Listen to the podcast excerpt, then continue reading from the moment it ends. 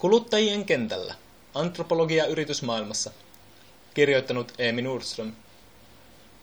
Vaikka yhteiskuntatieteiden ja humanististen tieteiden arvoa työmarkkinoilla on viime aikoina kyseenalaistettu näkyvästi, on maailmalla havaittavissa kiinnostava trendi.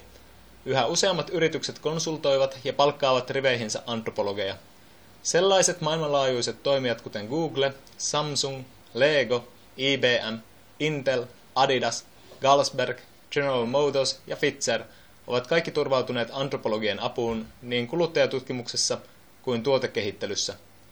Suurin antropologian yksittäinen työllistäjä on edelleen Yhdysvaltojen hallitus. Kakkossijaa taas pitää väittämän mukaan Microsoft. Trendi on huomioitu tieteenalan sisällä ja se on herättänyt positiivisen huomion lisäksi myös tieteen etiikkaan liittyviä keskusteluja. Yritysmaailman äkillinen kiinnostus yhteiskuntatieteitä kohtaan kuvastaa paitsi maailman mukana alati muuttuvaa kuluttajakäyttäytymistä, myös yritysten suhdetta asiakkaisiinsa. Aikaisemmin menestynyt tuote saattaa menettää viehätystään, vaikka kuluttajakyselyt kuinka väittäisivät toisin, ja myynnin laskiessa ainoa ratkaisukeino on päästä kuluttajan luokse selvittämään, mikä merkitys tuotteella on hänen elämälleen. Toisin sanoen, joku on lähetettävä kenttätöihin. Tähän tarvittavat metodit opitaan antropologin koulutuksessa. Toisaalta tämä kehitys on tuonut korostetusti esille myös yritysmaailman ja tiedeyhteisön välillä useimmiten vallitsevia päämääriin ja arvomaailmaan liittyviä eroja. Yhteiskuntatieteellisen lähestymistapaan kuuluu tärkeänä osana tutkijan ja tutkittavan ihmisryhmän välinen luottamus ja tutkimuksen eettisyys ja läpinäkyvyys – Yritysmaailmassa puolestaan voiton tavoittelu tuppaa usein yliajamaan jalommat tavoitteet. Yritysten johtoportaissa ollaan usein taitavia tilastojen ja muun määrällisen datan kanssa, mutta liika luottaminen numeroihin voi johtaa umpikujaan. Erityisen suuri riski on silloin, kun tuotteiden ja palvelujen menestykseen luotetaan ilman läheisiä kontakteja kuluttajaan. Tällöin tuotteiden kehittäjien omat ennakko-oletukset saattavat johtaa asiakkaita vieraantumiseen. Kuplan puhkaisemiseksi tarvitaan lähestymistapaa puhtaalta pöydältä, ja usein kaikkein ilmeisintäkään ratkaisua ei yrityksessä ole tultu edes ajatelleeksi. Tästä näkökulmasta katsottuna ei ole epäilystäkään, etteikö antropologeille olisi paljon annettavaa työnantajille myös akatemian ulkopuolella. Yksi merkittävä esimerkki on urheilujätti Adidas, joka liikeidea sen perustamisesta lähtien oli tarjota kilpailuurheiluun sopivia tuotteita, kuten jalkineita. Yrityksen markkinointi perustui urheellisuuteen ja kannustamiseen ja itsensä haastamiseen. Tällä vuosituhannella kuitenkin huomattiin, että katukuvassa Adidaksen jalkineet näkyvät enemmän muissa liikuntamuodoissa kuin kilpaurheilussa – Tuotteiden ja käyttäjien välisen suhteen kartoittamisen pyydettiin apua yhteiskuntatieteilijöistä ja humanisteista koostuvaan RED Associate konsulttiyrityksen antropologeilta, jotka auttoivat Adidaksen tuotekehittelijöitä etnografisen tutkimuksen tekemisessä.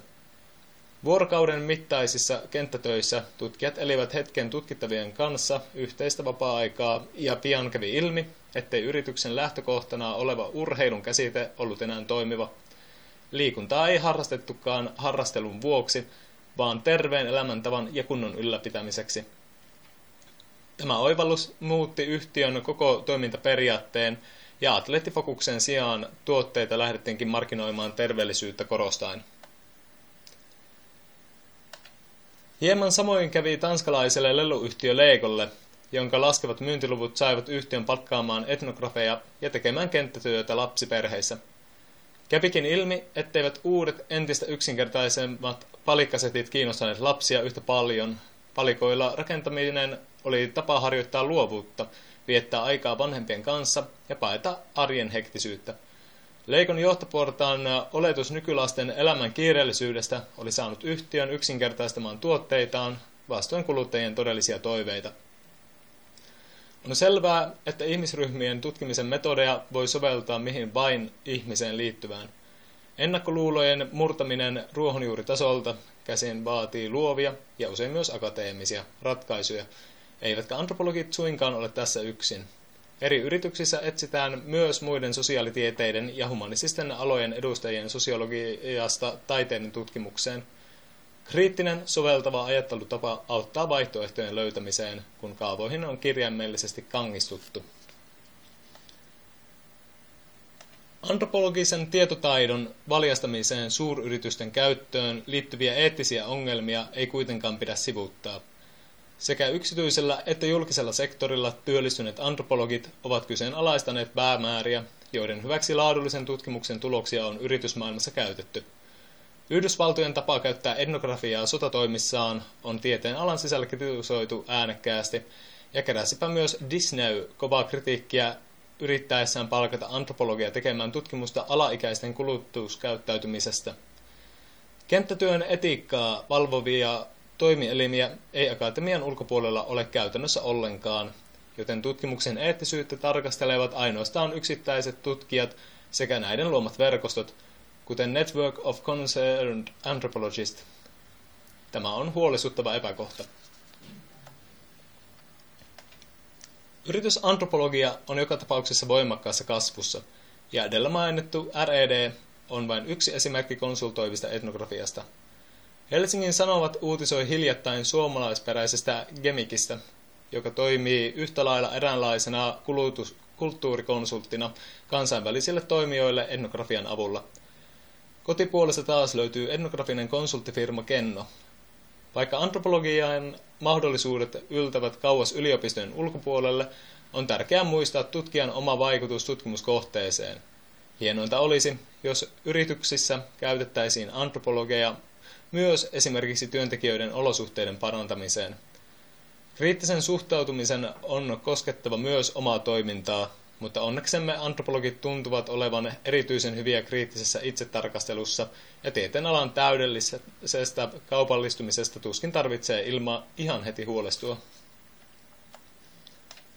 Ihan teellistä tietenkin olisi, jos antropologit pystyisivät vaikuttamaan positiivisesti niihin instituutioihin, joihin he työllistyvät, kuten esimerkiksi Intelillä työskentelevä antropologi Genevieve Bell on painottanut. Voimme siis toistaiseksi huokasta helpotuksesta. Kaupallisella sektorilla työllistyminen ei vielä väistämättä tarkoita sielunsa myymistä paholaiselle. Mutta tämä on luonnollisesti myös paljon tutkijasta itsestään kiinni. Akateemisen maailman eettisiä periaatteita tulisi soveltaa myös sen ulkopuolella. Amy Nordström on sosiaali- ja kulttuuriantropologian opiskelija Helsingin yliopistolla ja Väkilähden toinen päätoimittaja vuodesta 2015 asti. Lukijana toimi Veikko Lindholm.